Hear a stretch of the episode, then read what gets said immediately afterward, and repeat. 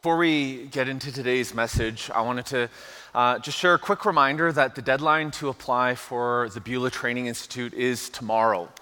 Now, the Beulah Training Institute, I'm not going to go through all the details in and around that. You can go to beulah.family or beulah.ca/BTI to learn more about that. But just a couple quick notes before we get into the message. The Beulah Training Institute is a two-year program where at the end of it, you're gonna receive an accredited certificate of leadership from Ambrose. It's a partnership between our university and us, and it's really an opportunity to dig deeper in theology, in the Bible, in leadership. There are gonna be courses taught both by Ambrose faculty and Beulah pastors. Lots of different experience. The commitments are Monday evening, and there's a few other pieces throughout the year. And the cost is about $75 a month. Now, that in comparison, the value is if you were to receive the certificate of leadership directly through Ambrose, the cost would be over $7,000. So Beulah is heavily subsidizing it because we want to make theological education and just I want to provide an opportunity for us to just dig deeper into the Word and in theology and have a deeper foundation in our faith. So that's the reason and around this.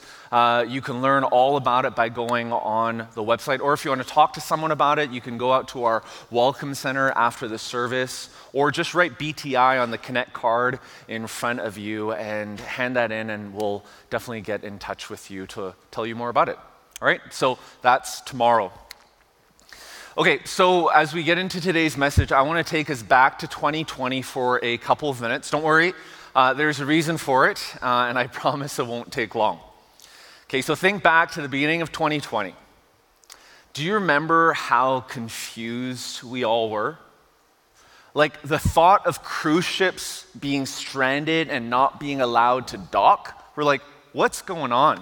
And then travel bans, and after that, stock markets plummeting, and then Tom Hanks and Rita Wilson on Instagram, sharing that they got this thing called COVID, and we're like, what is happening? The NBA and the NHL season getting suspended, minor hockey canceled, the Juno Awards canceled, schools closing down, and then deciding to go online. Provinces declaring states of emergency, the US-Canada border closing down, and then everything, like all of life seeming to then go online. The week things closed down, I was in Omaha, Nebraska, speaking at a Christian college on my latest book, and I still remember how dismal the attendance was. And when I asked the organizers what happened, they were like, there's this large church in the area, and there are a few people that got sick, and they were afraid of exposing other people. And we're like, what are you talking about? Exposing? At that time, literally, I couldn't comprehend the extent of what was about to happen, what we were all about to experience. And then here at Beulah, right, we had just finished a series called Redeem the Screen, where we were talking about all the subtle ways that screens and technology affect our faith and life. And then that very weekend that all this was going down, I actually preached on how Jesus was our good shepherd, who in the midst of fear, anxiety, loss of control, massive uncertainty, how he knows exactly what's going on and how he will always provide for us because he is our shepherd and we are his sheep. Friends, that was 2.5 years ago. Like 2.5 years ago, like doesn't that feel like a horrible nightmare? Like it's crazy to think about all that's happened in these last couple of years. And before the pandemic, if you were to have gone to some friends or family or your coworkers and you were to have asked them, hey, if you could sum up kind of the tone and feeling of our culture today, you were to sum that up using one word, this is before the pandemic, don't you think the word divided still would have come up? I mean, I know that's a word that we would probably say today, but I think we would have said that before the pandemic too. Why? Well, it's because this culture that we are living in is constantly discipling us. I mean, we're being discipled through our news and politics and YouTube and social media, whose algorithm seems to favor the controversial, the splashy, and the outrageous. So the end result is that the virtues of our culture, you know, if I could use that phrase, the virtues of our culture, which would be consumerism, individualism, convenience, we're being discipled in these virtues, and as a result, it's kind of seeping into the nooks and crannies of our lives, of our faith, of our thinking, isn't it? I mean, just consider last week how we talked about worship and how we often make worship more about us and our preferences than about God. Like, where did we learn that from? The Bible doesn't talk about that, right? Jesus doesn't say that's the way to worship. So then, who's discipled us to view worship in that way? So when it comes to the virtues of our culture, consumerism, individualism, convenience, what do you believe? If you were to kind of plot it out on a spectrum, right, a large spectrum like this, where would you land? When you make decisions, do you make a decision based on what's good for you and how that decision benefits you, or how it benefits the collective or the common good? What do you favor more? Or how about this, when making a decision, do you value more being able to make your own choice and the freedom to make your own choice, or do you value someone, an expert or someone in authority and leadership over you making that decision for you? What would you rather? Or how about this, at a higher cost, would you rather be able to buy what you want and get it when you want it? Or at a lower cost, having a smaller selection of options and it taking a little bit longer to get it? How you answered these questions reveals your level of discipleship to our culture's opinion and views on consumerism, individualism, and convenience. So if that's what you believe, I guess the next question is, why do you believe what you believe? Right? Why do you believe, why did you answer the way that you did? Is it because your parents raised you to think that way? Or maybe it's because that's how your favorite political party leans toward or leader leans toward, so that's why you answered that way. Or maybe it's your education or your favorite news commentator or political leader or influencer, right? They believe that, so that's why you have those views. Or maybe it's just because the girl or the guy that you like believes that and you're just wanting to please them in that way. Right? Why do you believe what you believe? Is it because of all of that, or is it because Jesus said this and you're following his way? I mean, have you thought about what Jesus might have to say about consumerism, individualism, and convenience? And are you intentionally following his teachings in that way? Friends, the fact of the matter is we're all disciples of someone or something. And unfortunately,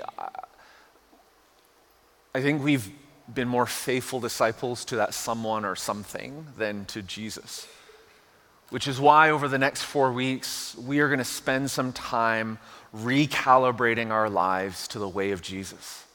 Recalibrating our lives, you know, like thermometers and scales and radar speeding guns need regular recalibration to be accurate, so does our faith and our relationship to Jesus. And you know, it doesn't matter if you've been a follower of Jesus for 80 years or 8 days, we all need this regular recalibration. In order to be a faithful disciple of Jesus, we need to regularly be reminded what it means to be a disciple of Jesus. So take a look at these two definitions. This is what it means to be a disciple. A disciple is someone of Jesus, is someone who is following Jesus, being continually changed by Jesus, and joining him in what he is doing in the world together with others. So that's what it means to be a disciple of Jesus, then this is what it looks like to act as a disciple of Jesus. A disciple of Jesus gathers, grows, gives, and goes together with others. So for the next 4 weeks, through the grace of our Lord Jesus Christ and the empowerment of the Holy Spirit, this is what we're going to do. We're going to recalibrate our lives to the way of Jesus by discovering and pinpointing the ways each and every one of us have strayed from the way of Jesus, right? Own up to that straying, and then intentionally choose to follow Jesus and accept his invitation to be both his disciple and a disciple maker. Sound good? Okay, so let's get started by recalibrating our practice of gathering together. When it comes to gathering together, I want to highlight 3 different ways that Jesus showed us how to gather together. He showed us that we were to gather regularly, intentionally, and in unity. So let's start with the first point, which is to gather regularly. I don't know about you, but when I read the Gospels, it seems like Jesus is always gathering with other people. In fact, if you have your Bibles, we're not going to show anything on the screen for this passage. So if you have an analog Bible or a digital Bible, I'd love for you to flip open to Mark chapter 2, okay? Because we're going to quickly run through a bunch of scripture, and I want you to see what's happening here. So if you have a phone or a tablet or whatnot, just open up the Bible app or open up your paper Bible and go to Mark chapter 2. I'm going to start from verse 1. Okay, Mark chapter 2, verse 1. When he entered Capernaum again after some days, it was reported that he was at home. Okay, so Jesus was at home, and so many people gathered together that there was no more room, not even in the doorway. Okay, just imagine if so many people gathered in your home that there is no more room in the doorway and spilling out into your front steps or into the hallway of your apartment or condo, like it's just packed with people. Okay, so that's what that is. That's what this looks like here. And then let's flip to verse 13 or go down to verse 13. Jesus went out again beside the sea. The whole crowd was coming to him. Okay, so he wasn't by himself again. The whole crowd was coming. And then in verse 18, now John's disciples and the Pharisees were fasting. People came and asked him, right? Not a person, but people came and asked him, another group of people. And then in verse 23, on the Sabbath, he was going through the grain fields, and his disciples, not a disciple, but disciples, began to make their way. And then you see later on in verse 24, the Pharisees then end up there too. And then in chapter 3, verse 1, Jesus entered the synagogue again. So there's presumably going to be other people there. And then in verse 7, Jesus departed with his disciples to the sea, and a large crowd followed from Galilee, and a large crowd followed from Judea, Jerusalem, and it just keeps on going on and on and on. I don't know about you, but when I read this, it's like Jesus is party central, right? Jesus must be this huge extrovert that everywhere he goes, people follows, and he's just constantly with other people, never alone, ministering to the crowd. So is that what we're called to do? Like maybe this first point should be that we are to gather continuously with others. Is that what Jesus is saying here? Is that the way of Jesus? No, it isn't. As much as it might seem like he did, Jesus didn't actually gather continuously with others. He gathered regularly, and there's a difference. If you were to continually look through the Gospels, you would see that there are also many times when Jesus was alone. Take a look at Luke 5:16. Yet he often withdrew, right? He often withdrew to deserted places and prayed. And then in Mark 6:31, he said to them, come away by yourselves, right? He's not just doing this himself, but he's inviting others to the same way. Come away by yourselves to a remote place and rest for a while. And then in verse 46, after he said goodbye to them, he went away to the mountain to pray.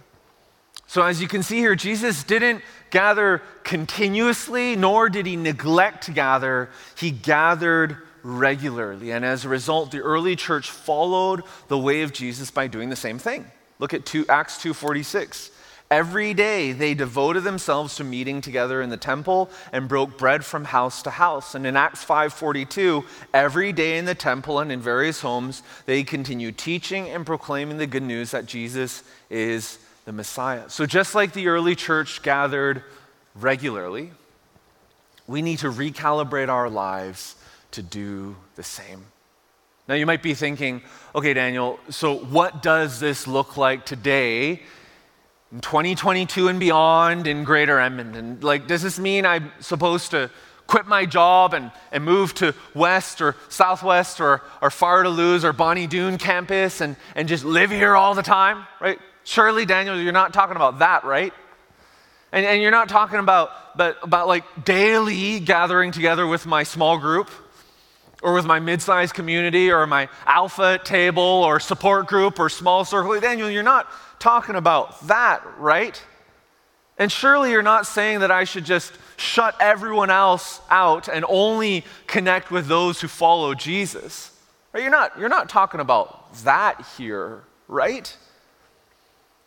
Daniel, do you even know how busy I am?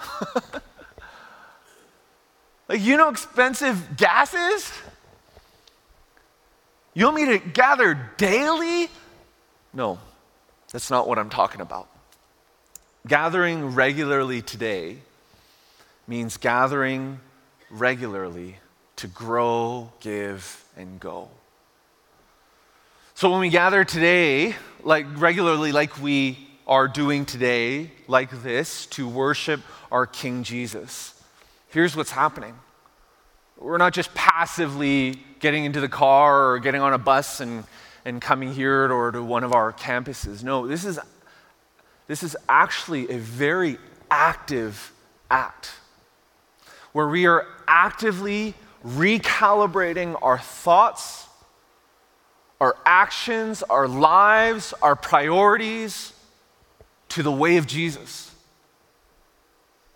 That's what we're doing here. It's not passive sitting back, but we are actively, regularly recalibrating our lives to the way of Jesus through worship. So friends, we need to regularly worship together. And you know, we need to regularly hear one another sing to the King. Because there are some moments where we can't sing. We don't have the strength to worship. We don't have the strength to utter or share the words or sing the words that are on the screen. So we need to hear, not in isolation in our homes. We need to hear together with other people, hear our brothers and sisters sing to our King. We need to regularly gather to hear the word of God preached. We need to regularly gather to study the Bible with one another and to pray together and to partake in communion with one another and encourage and hang out with one another and share life with those who are spiritually asleep and give to the church as an act of worship and as a declaration that everything that we have is not actually mine. It's all God's. So we're giving back to Him. We need to regularly go and serve with others as Christ showed us to do. Why, right? Why are we to regularly do this? Because this is the way of Jesus. This was His way as modeled by the early church. Friends, this is the way of gathering and the way of Jesus. And today in 2022, this looks like regularly both gathering together at a Beulah campus on the weekends and gathering in a Beulah community midweek. Not either or, but both and, because both environments play a vital role in recalibrating our lives to the way of Jesus. Well, the second way that Jesus showed us how to gather was to gather intentionally.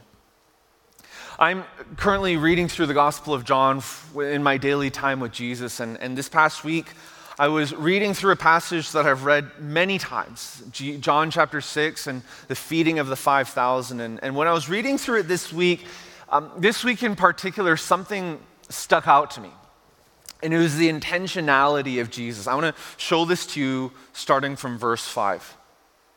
So when Jesus looked up and noticed a huge crowd coming toward him, he asked Philip, "Where will we buy bread so that these people can eat?" He asked this to test him, for he himself knew what he was going to do. Philip answered him, 200 denarii worth of bread wouldn't be enough for each of them to have a little. One of his disciples, Andrew, Simon Peter's brother, said to him, "There is a boy here who has 5 barley loaves and 2 fish, but what are they for so many?" And then Jesus said, "Have the people sit down." Isn't it interesting how Jesus intentionally doesn't send the people away? I mean, I think if the disciples got their way, everyone would have gone home, right? I mean, imagine how tired they must have been. And Jesus had just healed so many people, so he's probably like, "Guys, come on. You just saw and experienced and received the healing of Jesus. Now you want him to feed you? Come on, can't you be grateful? Just go eat yourself." Like, if the disciples had their way, I think that would have probably been their opinion. So Philip kind of maybe like nonchalantly goes to Jesus and he reminds him, he's like, "Hey, Jesus, you know, like there's a lot of people here. And if we were to feed everyone, I mean, like 200 denarii, which we don't even have, Jesus, 200 denarii wouldn't even come close to feeding everyone." Now, we don't exchange money today in denarii, or denarius. So what that was worth, if you were a day laborer, you would have earned 1 denarius a day. Like that's typically how much you would have earned. So 200 denarii would have been 8 months' wages. So just think about that. Can you imagine spending 8 months of your earnings on a single meal? Like, that's crazy. That's how significant this miracle is. But Jesus here didn't want to send the people away. He wanted to very intentionally do something. And you know what? The intentional thing that he wanted to do was not feed them. He did feed them, as we'll see, but that wasn't the intentional thing that he wanted to do. So take a look, starting from verse 10. Jesus said, "Have the people sit down." There's plenty of grass in that place, so they sat down. The men numbered about 5,000. Then Jesus took the loaves, and after giving thanks, he distributed to those who were seated, so also with the fish, as much as they wanted. And when they were full, he told his disciples, "Collect the leftovers." It's crazy. "So that nothing is wasted." So they collected them and filled 12 baskets with the pieces from the 5 barley loaves that were left over by those who had eaten. Did you catch the reason, the intentional reason that Jesus wanted to gather people together?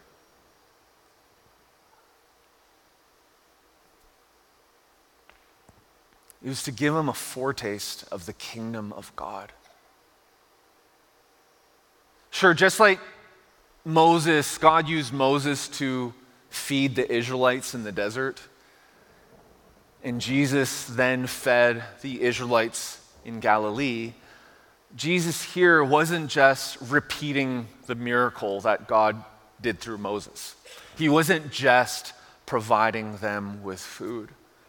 No, Jesus here wanted to give them a foretaste of the kingdom of God, the kingdom of God that he was ushering in through his life and presence on this earth. The kingdom of God where you won't just have what you want or need, but where you will always have more than you want or need. The kingdom of God where you will experience contentment, satisfaction, and peace, the kingdom of God where you'll be living in awe and in wonder over one thing after another, the kingdom of God where there will be no more death and pain and sickness and cancer or tears, the kingdom of God where we will be experiencing constant joy.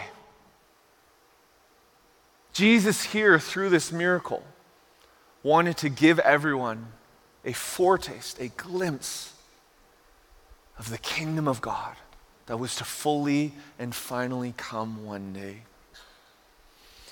Now, to be honest, though,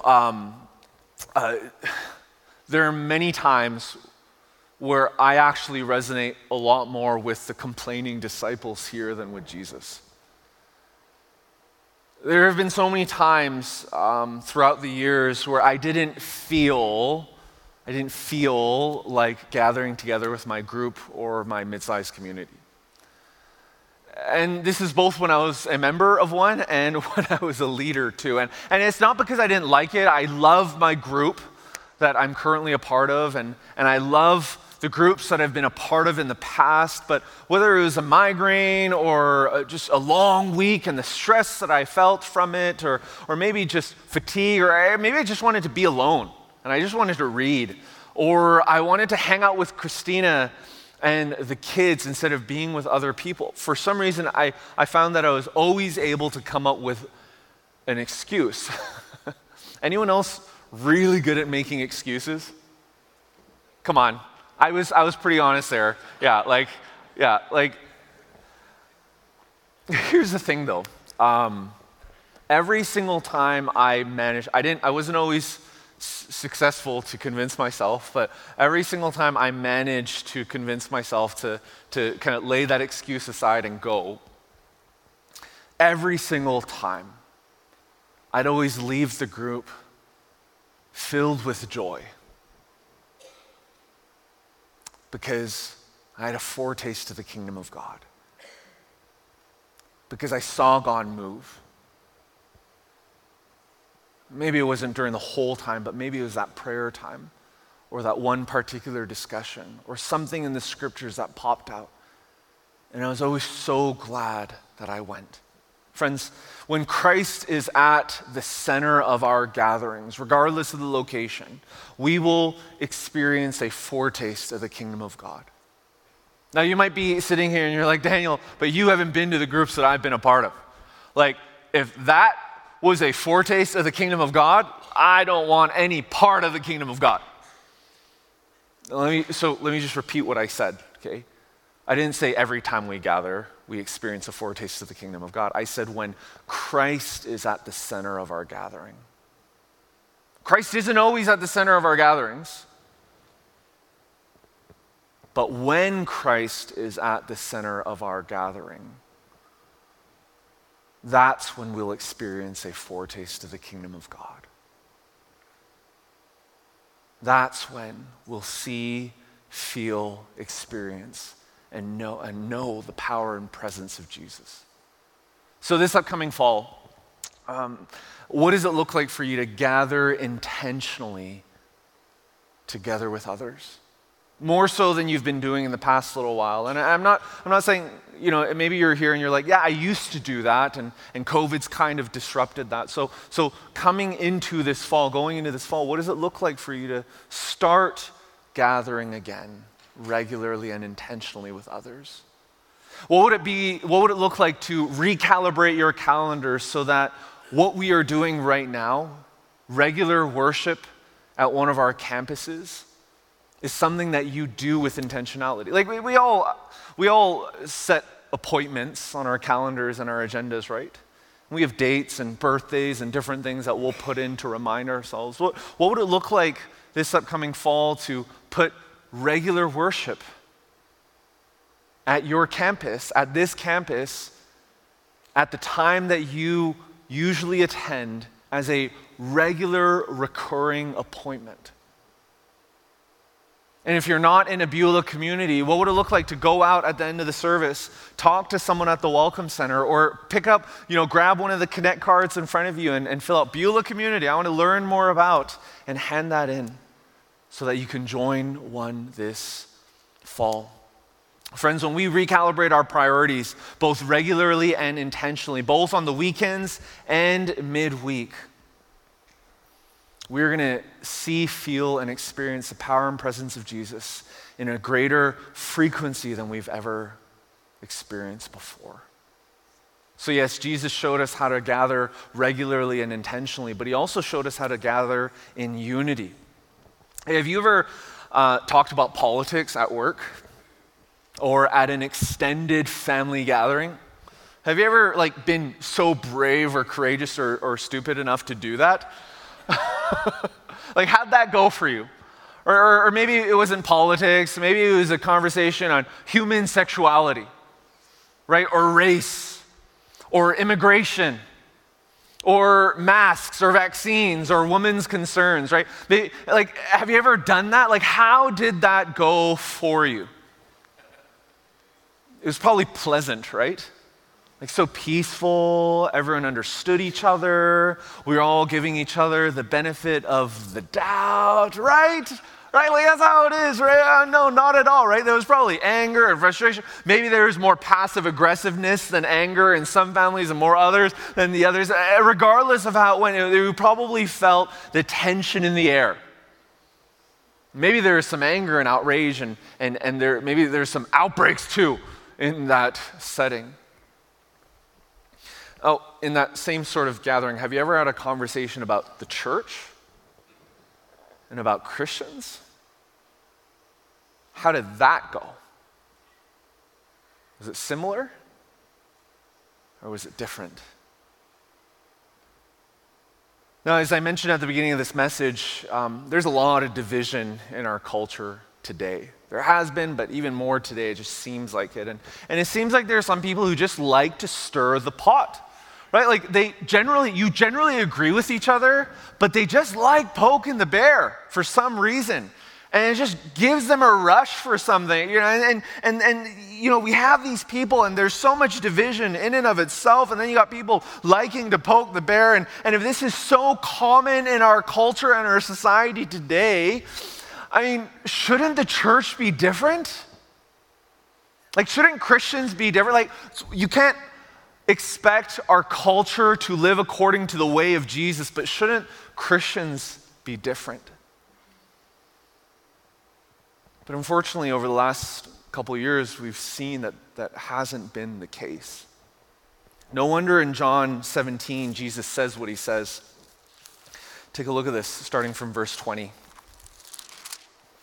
I pray not only for these, but also for those who believe in me through their word. May they all be one. As you, Father, are in me and I am in you, may they also be in us, so that the world may believe you sent me. I've given them the glory you have given me, so that they may be one as we are one. I am in them and you are in me, so that they may be made completely one, that the world may know that you have sent me and have loved them as you have loved me. Friends, Jesus here is praying for the church. He is praying this for you and I. He had 2022 in mind when he said this, when he did. He was praying this for us. He was praying that we would be unified, just like God the Father, God the Son, and God the Holy Spirit are unified and completely one. He was praying that we would gather in unity and that we would be whole. Or he's not praying that our own individuality would be erased away. I mean, just consider how uniquely God created each and every one of us if you just reflect on the uniqueness of our fingerprints, right? So he's not praying that we would our individuality would be erased. Rather, he's saying, friends, our focus needs to be on the whole that we are a part of making up, rather than just on the individual parts like our culture says, where individualism and the individual is chief and the priority and the focus. He's saying, no, we need to focus on the whole. Jesus is praying here that we as a church would gather in unity as one, that he's praying that we would be one in mission, one in love, one in purpose, one in action, that our focus would be on abiding in Jesus and resting in him, keeping our eyes on him, that we would be known throughout our entire world as people of faith, hope, and love, because we focus on the essentials rather than the non-essentials. He's praying this because he knows how powerful of a witness this would be to our divided and outraged world. Just consider what the theologian D.A. Carson says about this. This unity, the unity is meant to be observable. Observable. It's not achieved by hunting enthusiastically for the lowest common theological denominator, but by common adherence to the apostolic gospel, by love that is joyfully self-sacrificing, by undaunted commitment to the shared goals of the mission with which Jesus' followers have been charged, by self-conscious dependence on God himself for life and fruitfulness. Have you ever been with a group of people and you just, there's just so much tension because you can't agree with each other? And maybe you've gotten to the point where you're like, well, let's agree to disagree, and it feels like peace, but it's not actually. You just feel kind of this underlying angst every time you're together, and you tried, and you still want to try again to bring about agreement, not compromise, because compromise, like, both people kind of lose out. I'm talking about agreement where it's like full-on agreement, where we're fully on the same page. Right, and you've been working toward it, striving toward it, and have you ever been going at that for so long and finally you're on the same page and there's just like this, what just happened? And there's this peace, and there's like, you can, the air is cleared up and you can finally breathe because you're like, yes, well, we actually agree. You know that feeling? Imagine if that's how your coworkers and family members and neighbors and classmates would feel every time they thought about the church. Every time they thought about you and Christians. Imagine if that was the reaction. It wasn't, oh, the church. No, it was actually, oh, the church. Yeah. Oh, you follow Jesus? Wait, what is that all about? Like, I've been hearing other people follow Jesus. What is that about? And that was their reaction. It wasn't a, oh, okay, how do I change the topic as fast as I can? Jesus is saying here that when we gather in unity as one, when we agree on the essentials, allow freedom to be in the non-essentials, and allow love to be demonstrated in our all and in our everything, when we live in that way, people will start waking up. The unbelieving world will start believing. In other words, this is what Jesus is saying. He's saying that our first witness are our actions. Now, our actions aren't our only witness because we are still called to proclaim the gospel in word and share the gospel and declare with our mouths that Jesus is Lord. Yes, we still need to do that. But what Jesus is saying here is that our unity and our actions in that unity are actually our first witness to this divided and unbelieving world. So do your actions point people to Jesus? Are you one person when we're gathered together like this at the church and a whole other person when someone cuts you off? You know, are you one person, like, do you love your enemies or do you just love those who love you back and can do something for you? Are you slow to speak, slow to anger, and abounding in love? Or are you quick to judge, easily angered, and abounding in opinions? Are you following the way of Jesus or the way of this world? I don't know about you, but I'm a Star Wars guy. Now, I know there's like Star Wars people, and there's like Star Trek people, and everyone else is like, you guys are a bunch of nerds and geeks. But I'm a Star Wars person, and a couple years ago when The Mandalorian came out, I was so excited. Like, I can't tell you how excited I was when this series came out. Like, just like my childhood coming back, and then you got Ahsoka Tano making an appearance, and then you got Baby Yoda, and you got Boba Fett, like everything, and The Mandalorian's armor is just so cool. So actually, if you were to... You might not be able to see this, but my pop socket is The Mandalorian and Baby Yoda. Like, that's how much I like, and I enjoy The Mandalorian, all things Star Wars. But, you know, I share this because there's something interesting that happens on this show. When The Mandalorian does something that's very Mandalorian-esque, he says, "This is the way." And when the Mandalorian is with other Mandalorians and they're kind of saying hi to each other, they say, "This is the way." And they just have this phrase where they just keep on saying, this is the way. And they're reminding each other, this is the way, this is the way. Friends, what would it look like if we were to remind each other of the way of Jesus in that same way? And when we caught one another doing something that wasn't of the way of Jesus, where we would actually have the courage to look the other person or text them and say, this is not the way. And then conversely, when we see someone living according to the way of Jesus, we're like, this is the way. You know, after the service yesterday night, Pastor Michael came up to me and he was like, this is the way, this is the way, this is the way. I was like, what would it look like if we were to actively remind ourselves of the way of Jesus and disciple one another toward his way rather than the ways of our culture? So Beulah Church family, in light of that, may we be a people this fall and ongoing that gathers regularly, intentionally, and in unity. May this be our first priority on the weekends and in the midweek.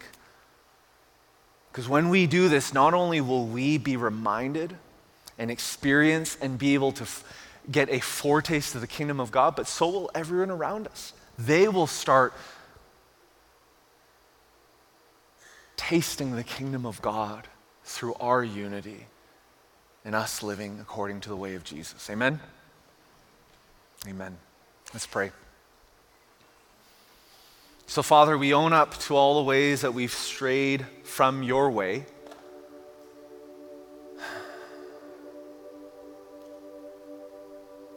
And we accept your invitation and call to live according to your way, the way of Jesus, the way of gathering regularly, intentionally, and in unity. So may the way of the Lord Jesus Christ, the way of the Father, and the way of the Spirit be with you. That grace of our Lord Jesus, may that pervade your words, your actions, your all, your everything. The love of the Father, may that well up in your heart for all those who disagree with you. And may the fellowship of the Holy Spirit be with you, reminding you of the way of Jesus through his power and presence. Thank you, Lord. We need your help, we need your guidance, and we need your grace. We need you to go before us. Thank you for showing us the way. In Jesus' name we pray, amen.